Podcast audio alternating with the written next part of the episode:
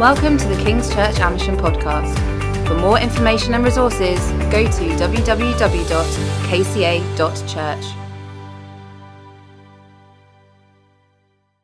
Amen. Thanks, Kat. Are we on? Lovely. Okay. Well, if you're a visitor here this morning, this talk is a little bit different. And uh, we do this, just so as you know, a couple of times a year when we get before you as a leadership team just to explain what's going on and uh, what, where the church is going, the things that we've set our minds and our hearts to over the last period, to reflect on those things, to uh, acknowledge some of God's goodness, and also to communicate really the plans for the year ahead and the things that God has laid on our heart as a leadership team.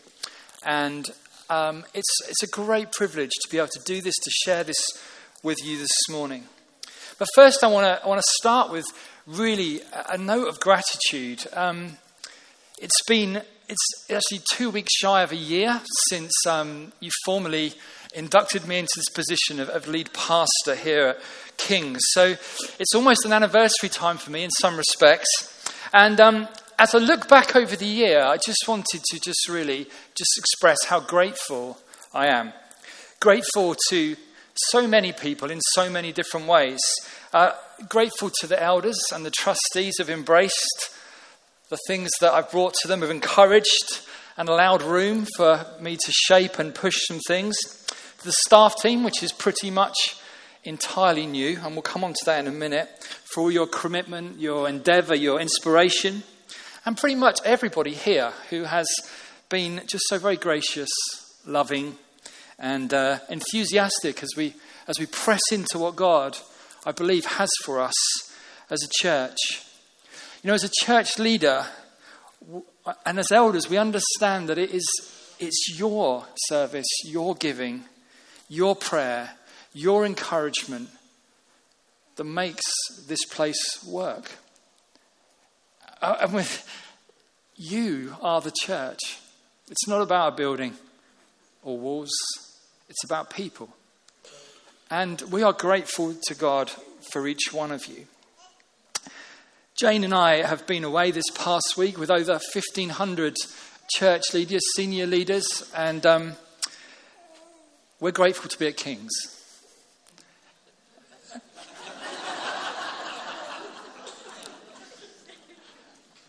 We've shared stories with others and we've walked some painful roads with a few folk and we've talked to leaders.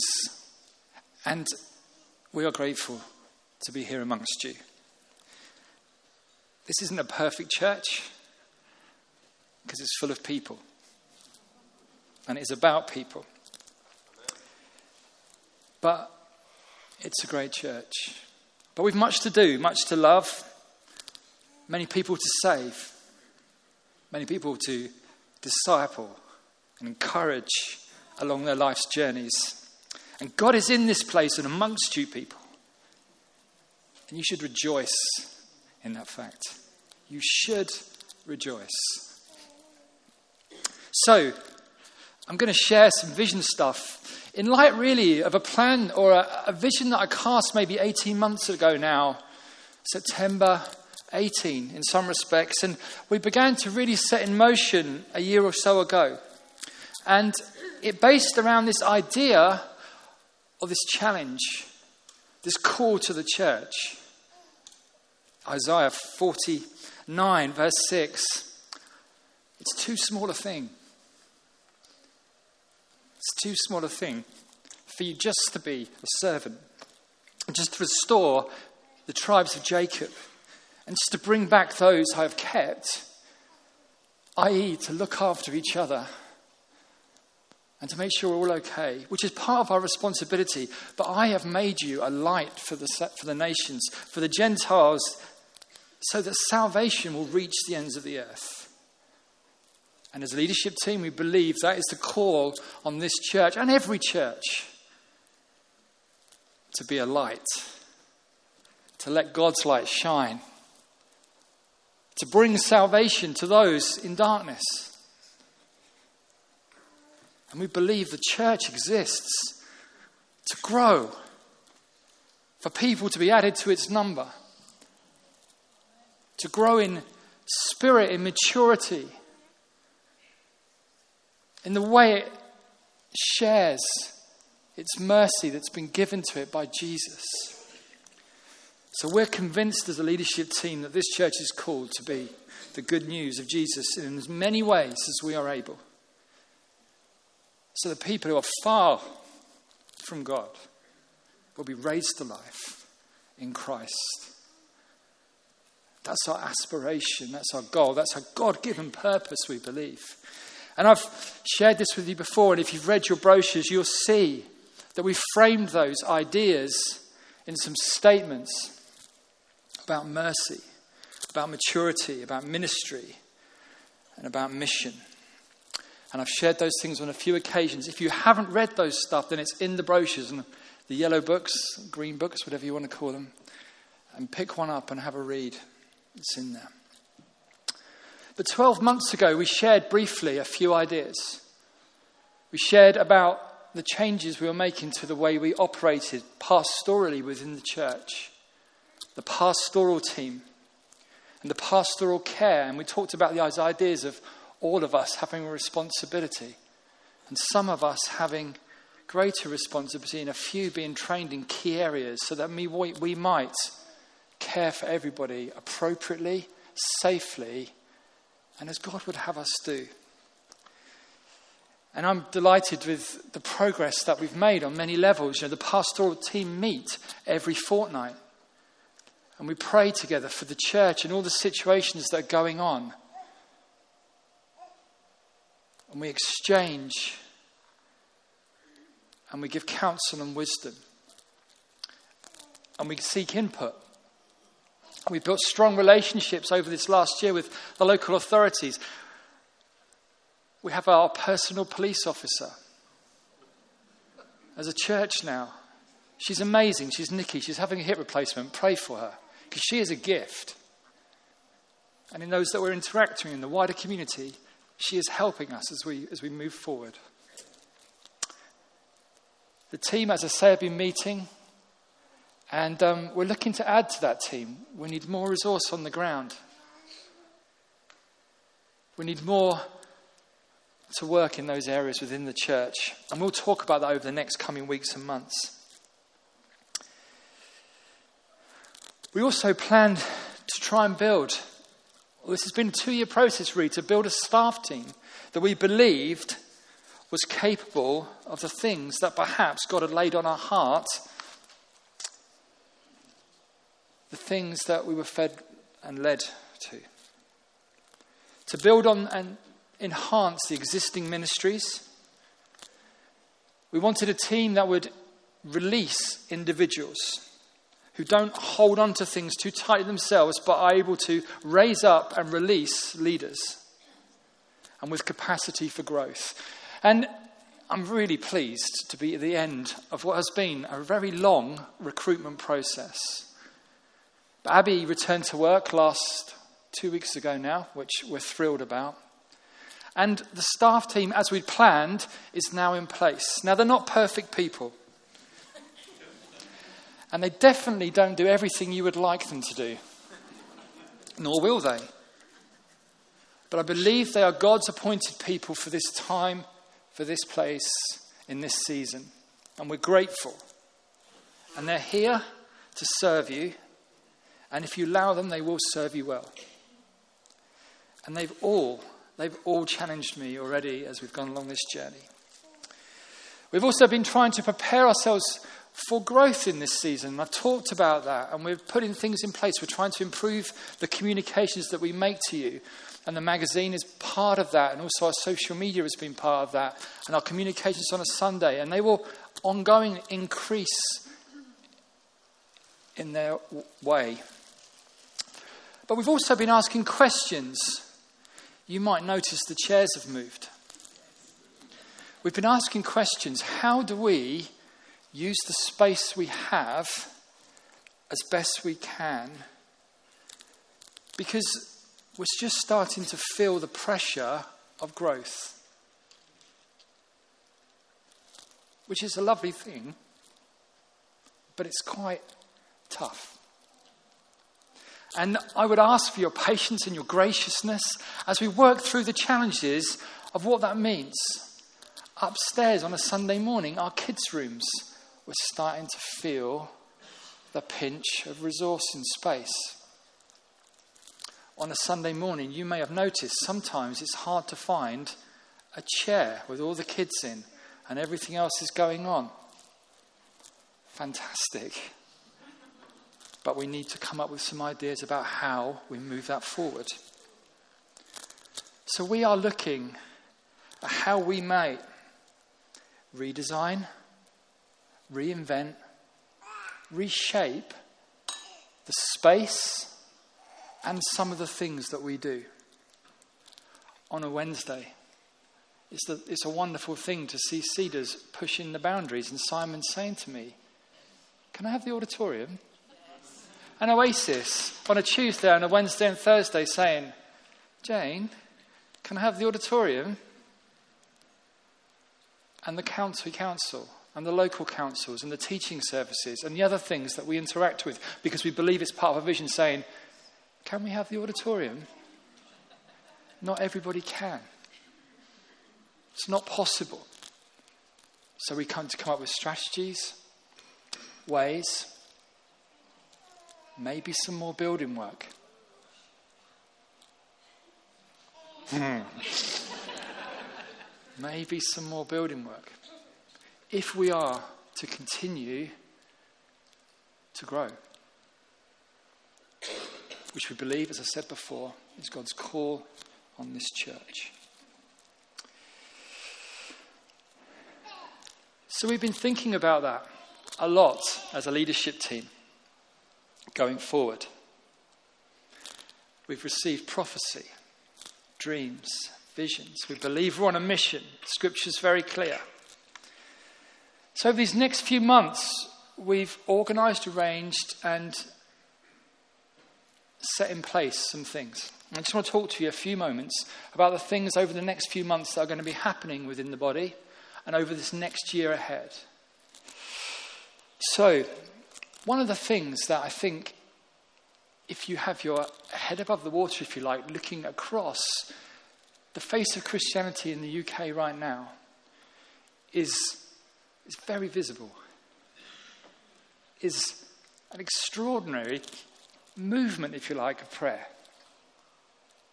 There's never been, I don't think, as long as I can remember, just prayer initiatives rising up, gathering thousands of people in new and exciting ways. God is at work calling his church to prayer, it would seem.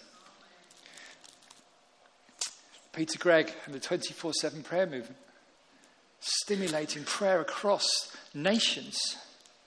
Try praying, you'll see buses. If you, if you travel into London on tubes, the invitation to pray.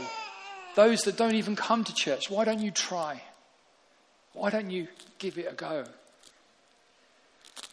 The Hope Movement, Prayer 2020, 20th of the month, 2020, for 20 minutes, calling the nation to pray. Churches, many, many churches signing up, getting involved. Thy kingdom come. The archbishops, the Catholic Church, globally calling people to pray through the Pentecost season. And many of you have spoken to me individually. feel like we need to pray. God's stirring my heart to pray. I've been praying, and God's really laid on my heart that I want to gather some people and pray. So we think God's speaking. And so over the next year, we've been thinking hard about that, and we've, we've put together a, a vision or a strategy for prayer in this coming year. And I will publish this in the next book that's coming out in only a few weeks' time now. But just to give you a flavour of the year ahead with regards to prayer within Kings, we have fully brought into the Try Praying. We've supported that ministry financially, only a small amount of money, but we are holding prayer cards. They're in the foyer. Anybody who comes into the building who would like us to pray, we're offering them prayer. We're offering them opportunity for prayer. We're handing out books to people, and we are praying that we will get the opportunity to offer that to folk. During May, during the Pentecost season, as a church, we'll be issuing you all with a Thy Kingdom Come prayer guide. And we'll be holding regular meetings throughout that season of prayer to come together with the nations, with other churches, with other global institutions to pray. Thy kingdom come. In October, during that season, we're going to be studying for that October season Matthew 5, 6, and 7. Central to that is the Lord's Prayer.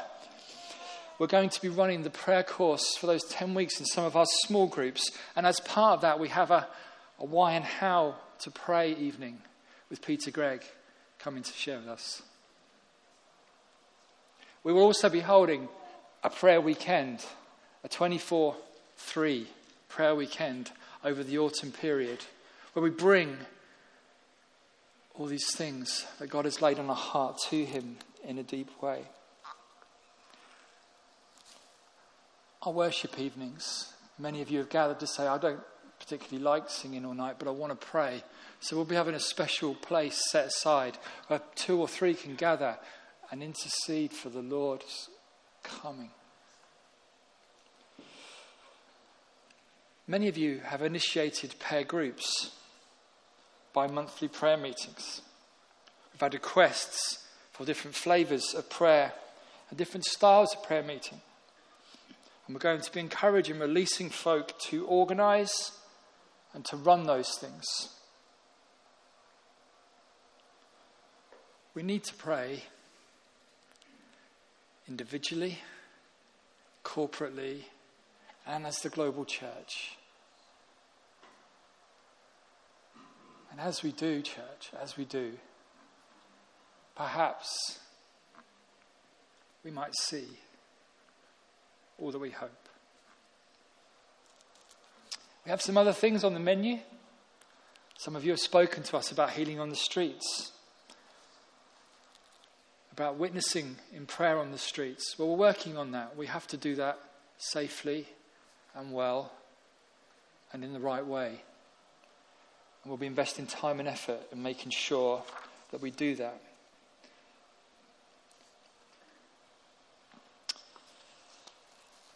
I'd like to ask Ian Lamb now, just for a moment, to come up, just to talk briefly. In fact, no, I won't. I'll wait for him, Larry. Sorry. So I'm trying to get through a lot of stuff with you this morning, so I'm sorry if I'm going to keep on just rattling stuff out. You'll notice that we have a new children's and families team. Um, Adrian and Abby are now in place. I just want to honour some of you who have held fast to the gap for a long time. Um,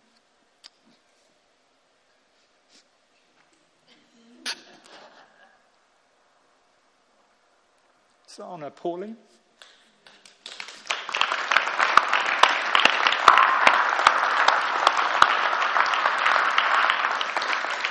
Uh, Juliet and Francis Cronin, who have just gone above and beyond so many times in order that, whilst we've worked out how we're going to organise and the gaps in between our different staff members coming and going, they have just stepped in and have just been extraordinary. But we have in place now a team, and they've been discussing, they're beginning to shape what we hope will be a vision for our children's and youth's and young adults ministry. Um, Adrian is in youth this morning, otherwise, he'd be here just sharing initially an outline for you. But I've got a few slides from him, which I'm just going to try and talk you through.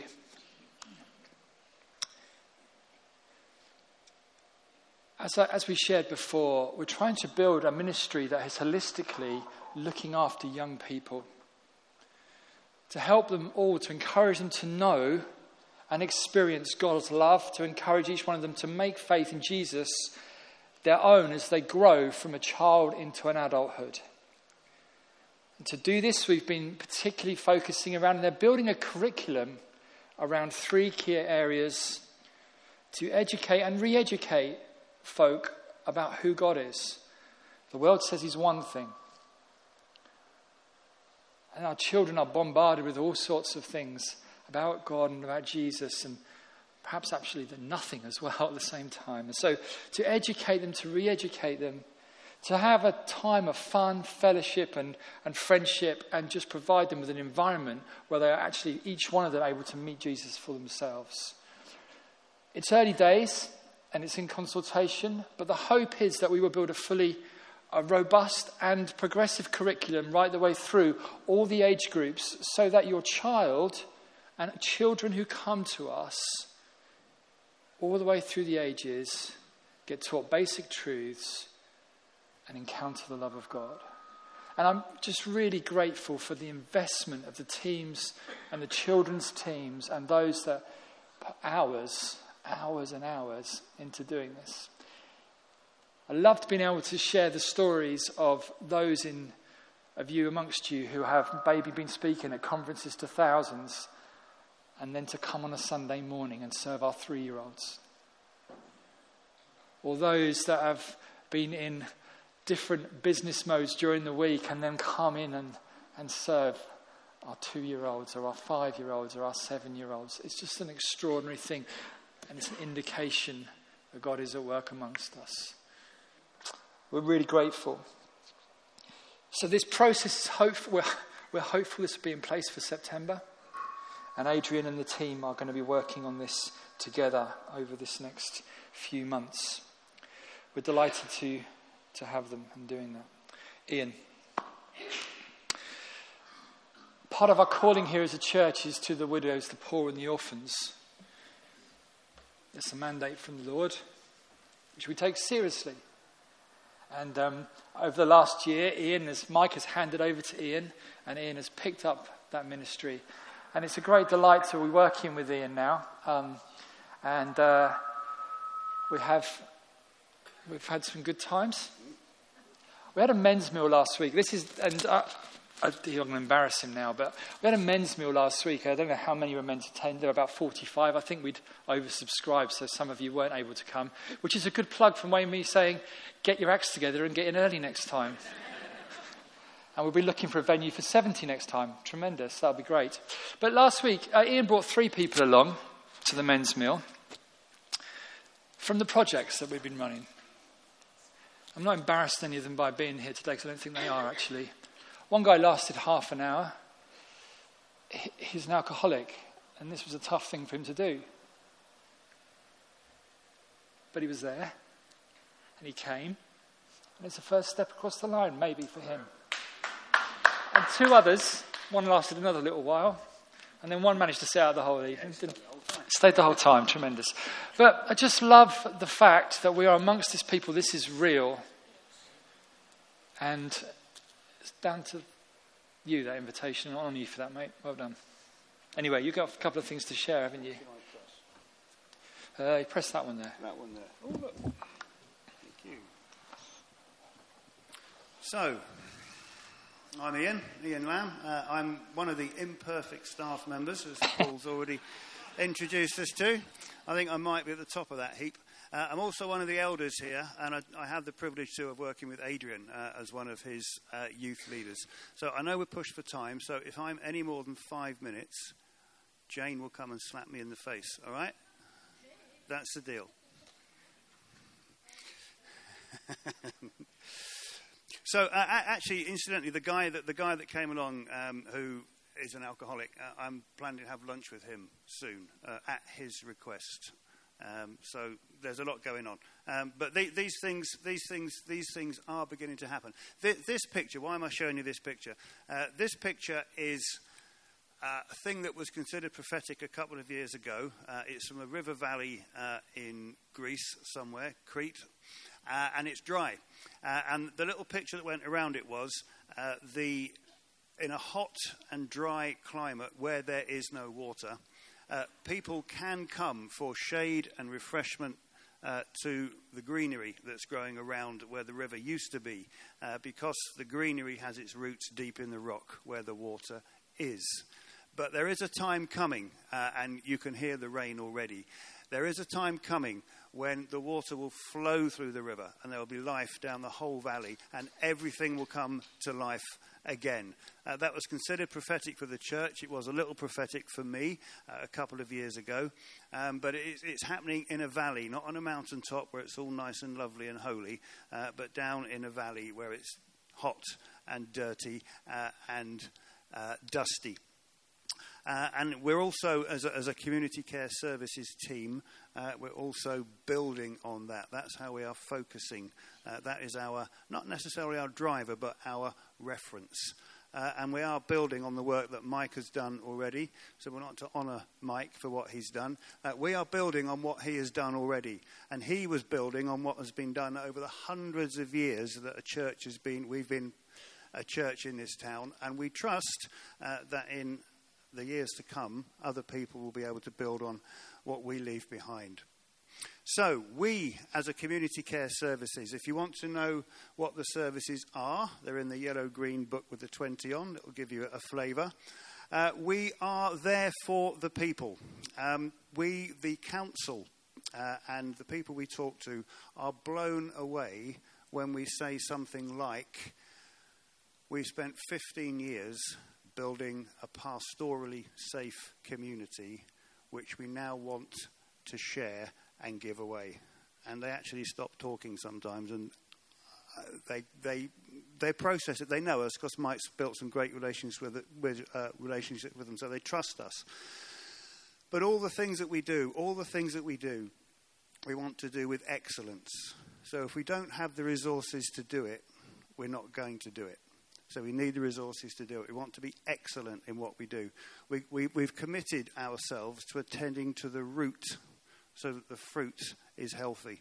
And the root is hidden, it's, it's often overlooked. Uh, but by getting our lives right, um, by taking responsibility, by praying, uh, by uh, doing what God is, we feel He is calling us to do, not through guilt or drivenness, what, God, are you calling me to do?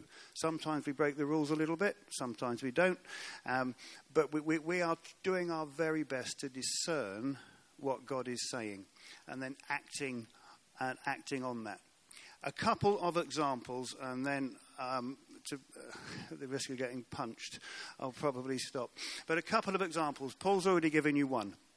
Uh, we are getting people coming along to the pub carols. We people coming along to men's evenings, people coming along to Alpha, people uh, in some of the services, like for instance, um, make lunch. Uh, some of the mums are helping. They're filling some of the, not the staffing shortage, but they're getting involved in some of the things we're doing, which is tremendous to see. Um, we are dealing with people, I'll give you one or two, two little stories. People who are so broken, this isn't everybody, but there are many more people out there who are so broken that they'll burst into tears in front of me, a complete stranger, and Rory Stringer because they just do not know what to do. And this isn't in a quiet room somewhere, this is in the middle of a car park. Uh, four weeks later, they found another church to attend uh, in Chesham. Fantastic. We're not the only people in town. Uh, it's one church, one kingdom. We are one congregation in that. Uh, and they, they left a voicemail for us, practically crying again, thanking us for all that we've done. Uh, and they're safely, safely, and when I mean safely, I mean safe from domestic violence, safe from sexual abuse, safe from a whole lot of stuff because we took them a bit of furniture and pointed them to some people who could, who could help. And that's what we're looking for. We're looking for people who can help us to do that. Um, I'm not going to say any more. I've got some more on there, but I'm not going to say any more. Other than uh, if you feel called to serve in a community, if you feel called to be one of those workers where Jesus says, uh, pray for the, the Lord of the harvest will send workers into the harvest field, then we're looking for people who will work. We're not looking to kill you. We're asking you to commit to working if that's the calling God is putting on your life. That's all we're asking. Come and join us. Come and see what God will do, uh, and we'll join in. Uh, and I trust we'll enjoy it. Thank you. Thanks, Larry.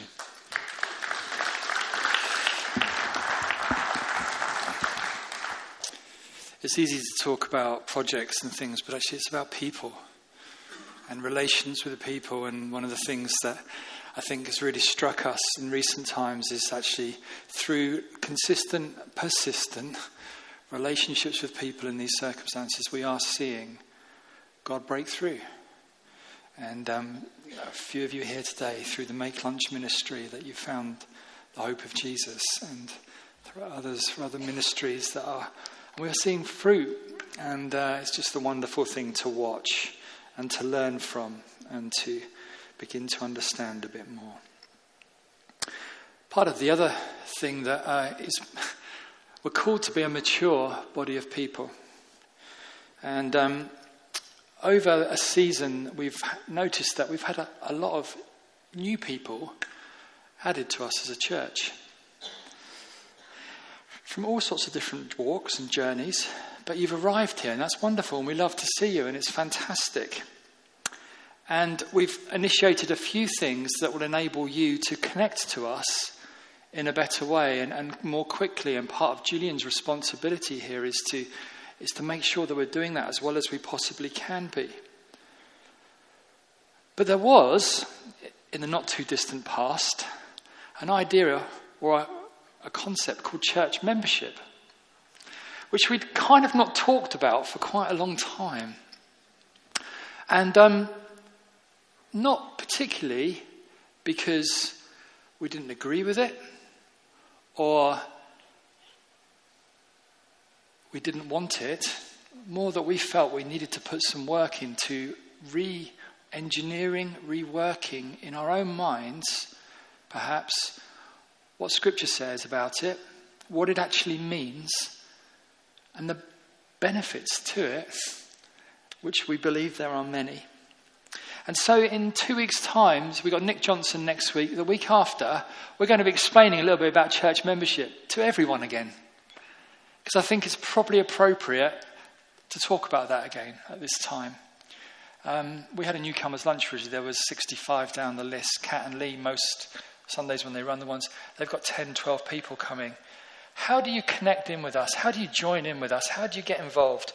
Well, that's through church membership. And so Julian's going to share with us on the Sunday morning in a couple of weeks' time so everybody is clear what it means why it's so great, why it is a gift to be connected to the body of Christ. So that's going to happen. And also, as part of that, we are embarking on a new discipleship program, which we hope will enable all of us to build the patterns, the God given patterns of the Christian life into our walks every day. And um, I can't say too much about that, but we're going to launch that in a few weeks' time. We've put a lot of time and effort. And we'd like to take the whole church through that at some point in the near future to help establish strong rhythms and foundations of the Christian life and the Christian walk amongst us. We are ever in, in need of leaders. You might think, really? Uh, yeah, we do. We need leaders. I need small group leaders. I need ministry leaders. I need prayer group leaders. I need leaders to lead marriage counseling. I need to facilitate courses. To run. We need leaders all over the church. And so we're looking for that. And as a leadership team, we're looking to raise up, to encourage, and to build up leaders And we will be seeking and asking and seeking the Lord for things and ways and means of encouraging you in those things. To go back onto the building for a few moments, you'll notice that the building is starting to go through some refurb processes. The, the cafe has um, had gone a little facelift, and there's still a few things to go on various other bits and pieces there. The building is painted every year. The entire building is painted on internally every year by Gary and his team during the Christmas break. But we've not done the auditorium as yet. You might notice if you look around hard around the edges of the room, a mark about eight, ten foot up in the air. That's as far as we've got so far with the fresh paint. It's going to be seven years in November, and we need to do the auditorium. So over the summer, we will need to have a pause and facilitate painting this vast room.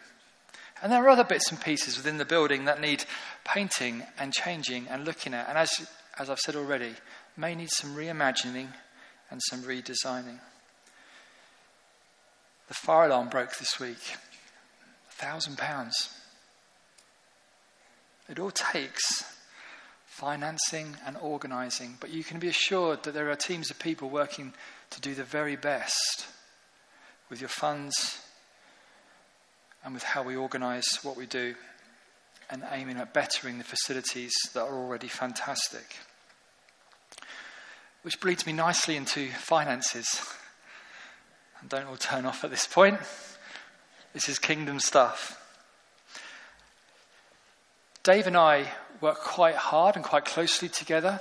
We meet quarterly, we talk regularly on the phone with regards to the church finances, where we are, how are we doing, what have we got underway, what do we need.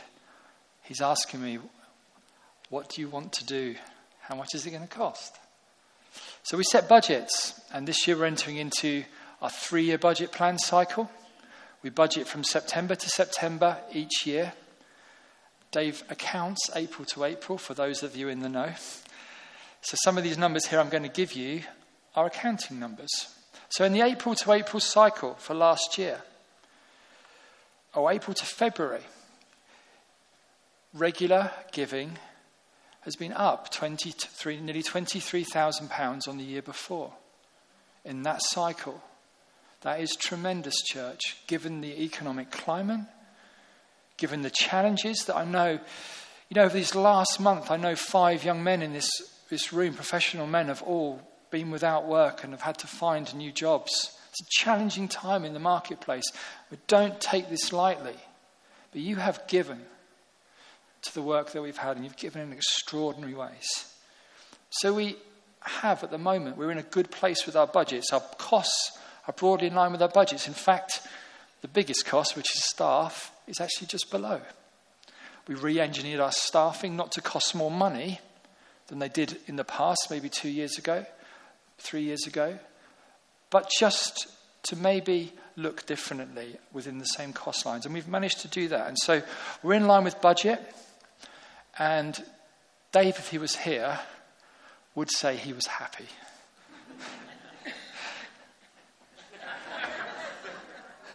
Which is a good thing. But every year, as you know, we leave what we call, I like to call a faith gap. Our regular income doesn't actually cover everything we do.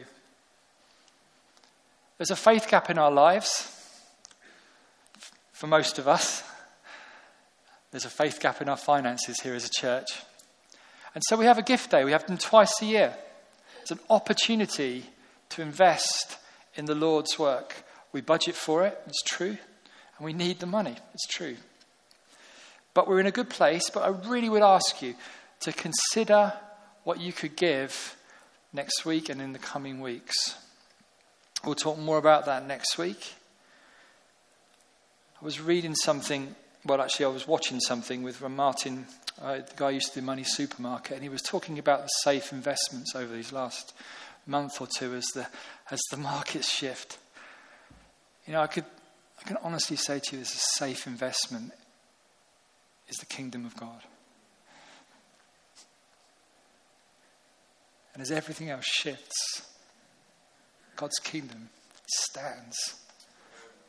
But not just for the next few weeks, years, months. Of course, it will see out the current economic crisis. This is an eternal investment for all of us. Something you pay into with bonuses that last a lifetime, an eternal lifetime.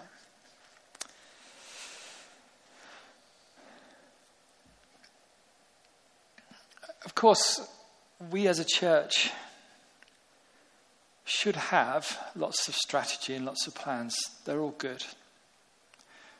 And if you talk to my eldership team, I'm very keen on those things. And we are planned out for a good amount of time, and we are constantly looking at how we should and do things and do them better.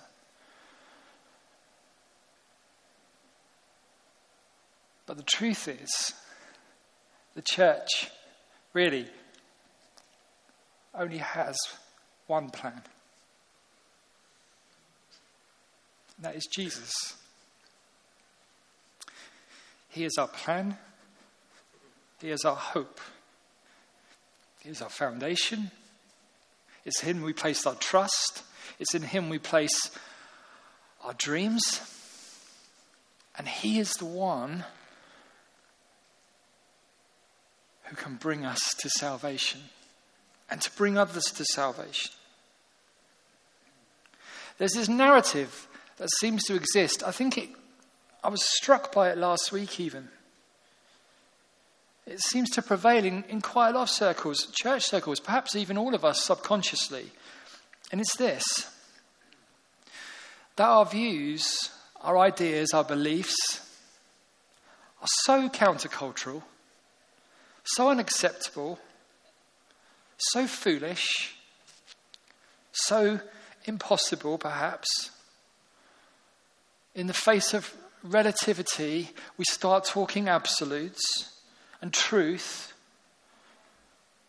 So unpalatable that perhaps the best thing is actually the best thing is we batten down the hatches, hold on, and wait for heaven. And in some respects, it's a human response. But as I talk to many of you and you share stories, and I talk to other church leaders and I see what's going on in the nation, there is a, if you like, an appetite, it would seem right now, amongst people for some measure of hope, certainty, and truth. like perhaps we've not seen for a while. Certainly, 10 years ago, it was different. Five years ago, it was different. But people are coming to faith in increasing numbers through the simple telling of the gospel message. We're experiencing it here. We're just starting to see that happen here.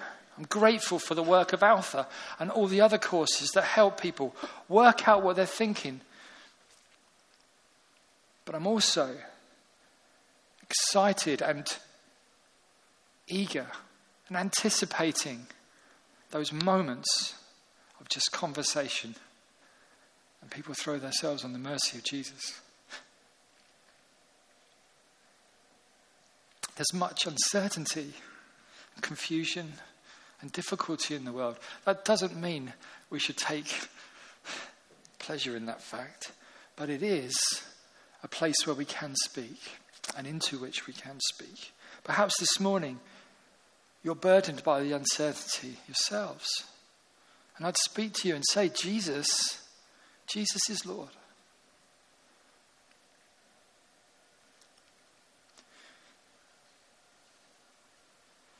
And as an eldership team, we've been greatly stirred by some of these texts. By Acts 18, the Lord speaking, Do not be silent. I am with you. No one will lay a hand on you because I have many people in this city, I have many people in this town. Stay, speak, speak out. To not be ashamed of the gospel because it is the hope of salvation. Paul in Romans 10 says to, he's talking to the church and he says, you know, everyone on the calls on the name of the Lord will be saved. But how can they call if they don't know who he is? How can they believe in the one they've not heard about? How can that happen? Who's going to tell them?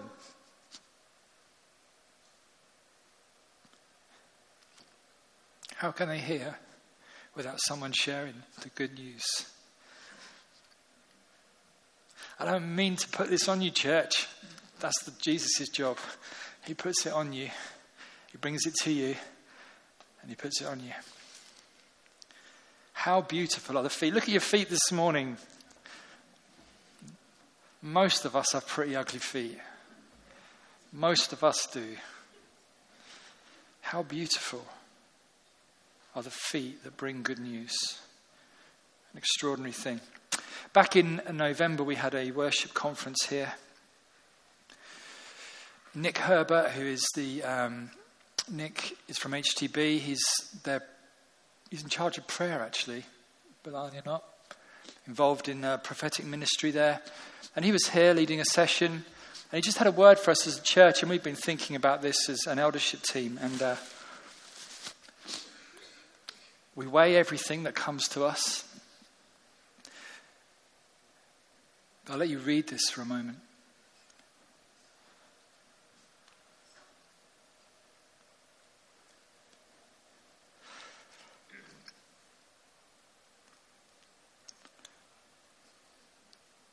As an eldership team, we're praying for all of us that we would all be, be enthused with the gospel.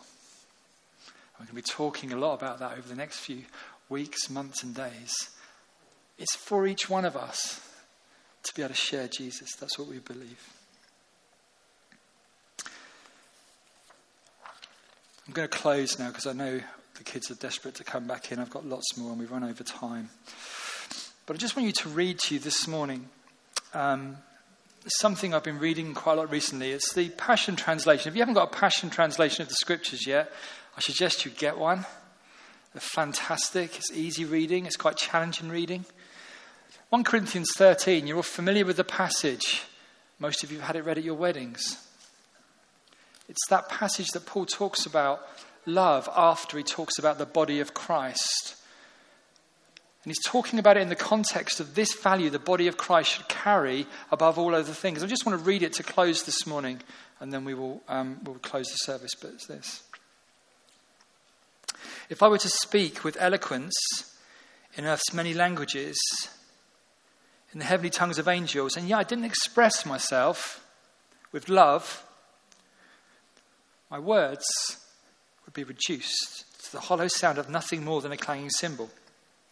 And if I had the gift of prophecy, with a profound understanding of God's hidden secrets, and I possessed unending spiritual knowledge, and I had the greatest gifts of faith that could move mountains, but I'd never learned to love,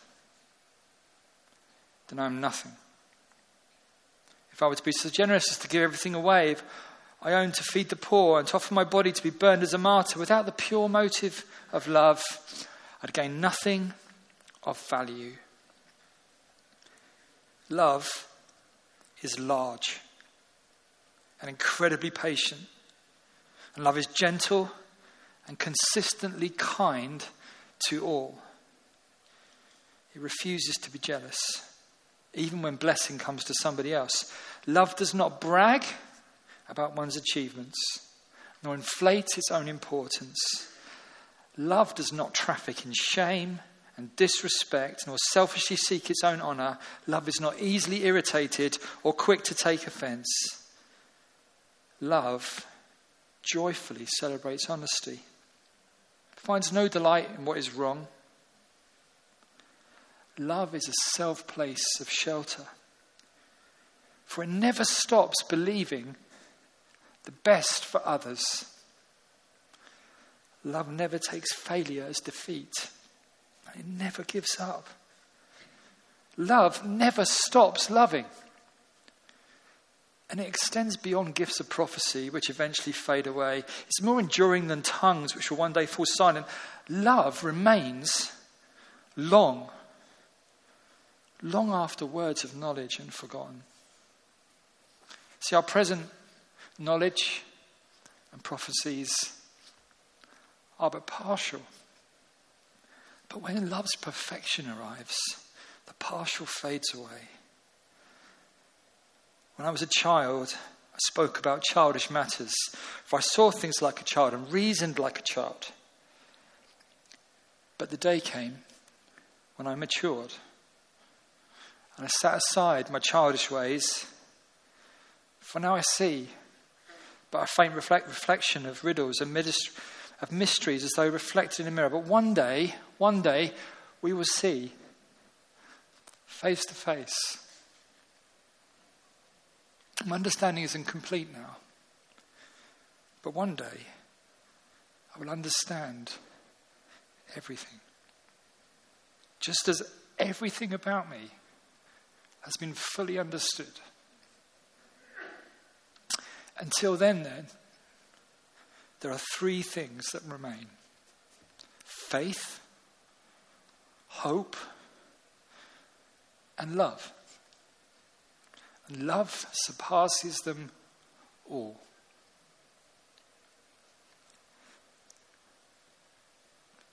So, above all else, let love be the beautiful prize for which you run.